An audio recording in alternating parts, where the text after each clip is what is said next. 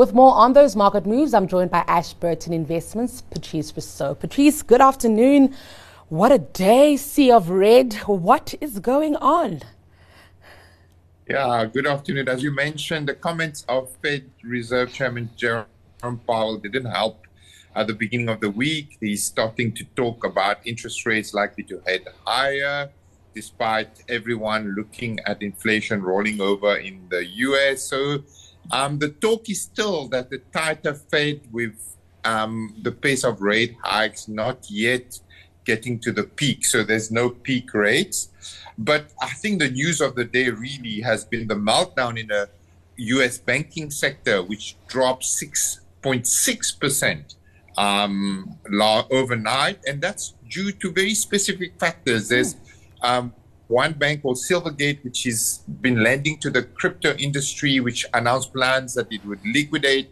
There's another bank called Silicon Valley Bank, SVB, which funds tech startups, basically venture capital, which was trying to raise um, um, to, to, to have a share sale because it took heavy losses in its portfolio. So this all led to contagion as the one the one Silvergate dropped 40%, the other share uh, um, Silicon Valley uh, Bank dropped 60%. And we've seen that propagate this morning into the Asian market, mm. where, where that market wobbled and, and took quite a knock. And, and our market also down. If you take the top 40 now, down 1.8%. Actually, doing slightly better than, than what we've seen in Asia. Our banks down roughly 2.2%. I would say sort of outperforming what we've seen in the rest of the globe and definitely outperforming the US.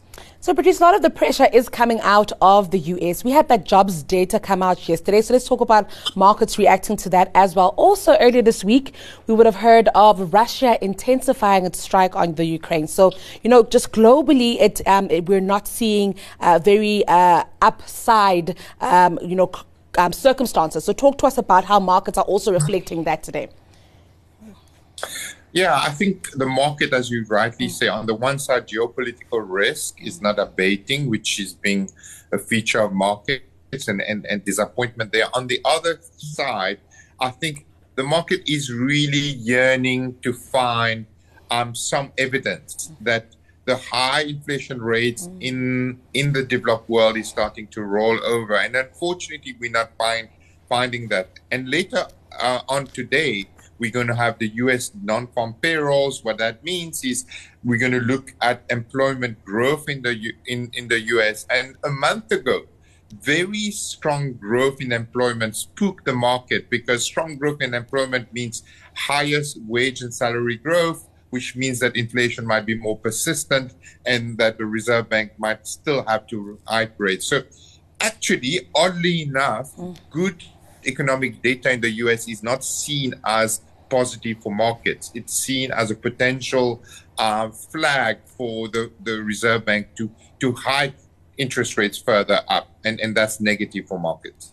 Now, Patrice, bringing it back home, it has been a very quiet day um, in terms of SENS notices today. We did have a very busy week, uh, but today, not much happening. I think what does stand out for me um, is poss- possibly news of Premier Foods returning to the JSE. So let's talk about that, um, you know, uh, as Brait does uh, decide to list this company.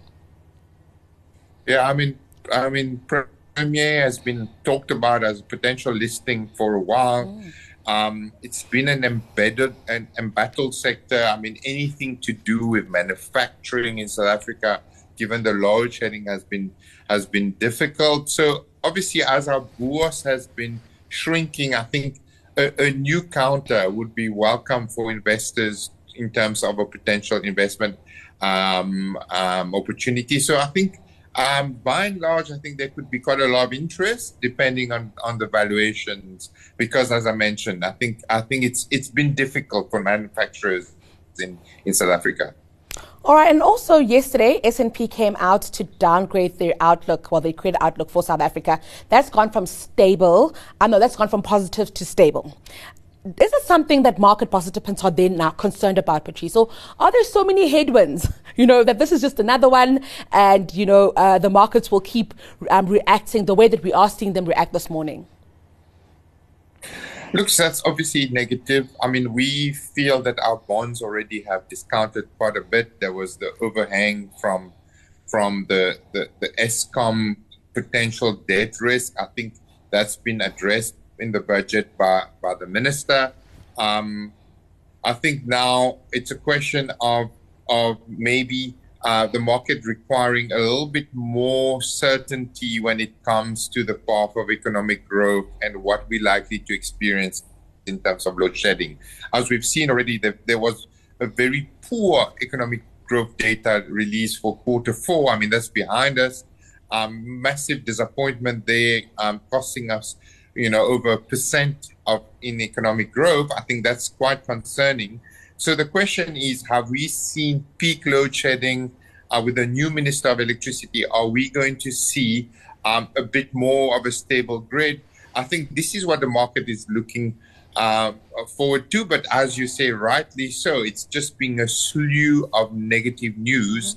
Um, but I, I'm of the view that, you know, it won't take a lot to change sentiment. I think we are so used to, I mean, we've already experienced, I think, um, close to 150 days of, of load, sure. load shedding in, in the last year. So I think just improving that is likely to lead to, to more positive sentiment mm-hmm. in terms of the JSE and South Africa in general.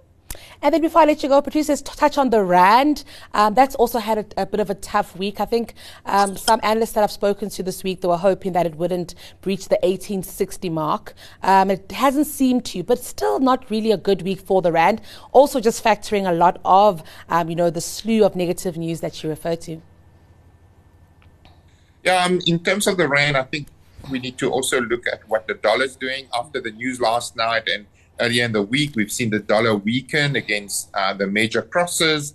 Um, the rand actually is in the front foot now again. Um, so more as a function of the dollar weakening, the rand at, at trading at 1840. As you said, it was flirting with 1860, with some technical analysts talking about 19 being the next step up. Um, but I think a lot of the, this bad news is baked into the currency. We we feel that currency is trading um, quite cheap versus our estimates of, of purchasing power parity, which was closer to 17 to the dollar. All right, and we do have a little bit of more time, so I'd like to just quickly hear your thoughts on the Distell and Heineken deal going through. Now, there's a lot of conditions here, Patrice, but we haven't actually seen them. Um, but you know, it's finally gone through, and um, it looks like they will be holding on to the Savannah and Hunters Dry brands. Um, what do you think about you know this 18-month um, deal coming to a close? Look, I mean, it's it's been a very protracted uh, gestation period. I mean, I think this is this is often. I mean, you spoke already about the JSE being embattled, but at the same time, low valuations means that we're seeing potential mergers and acquisitions from from um, overseas, where where where we're being looked at as a gateway to growth in the rest of Africa. Mm-hmm. I think taking that long and with so many uh, restrictions, the red tape often discourages um, these acquisitions. Although we've we've seen um, buyers for you know the likes of Alexander Forbes, we've seen buyers um, uh, coming to our market um, uh, and looking at the number of counters, Walmart for Massmart. So this is just another one.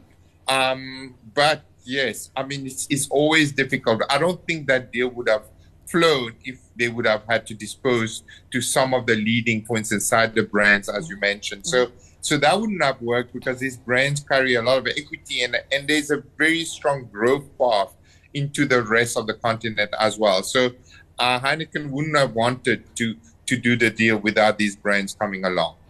Well, Patrice, thank you so much for your time. Have a great weekend.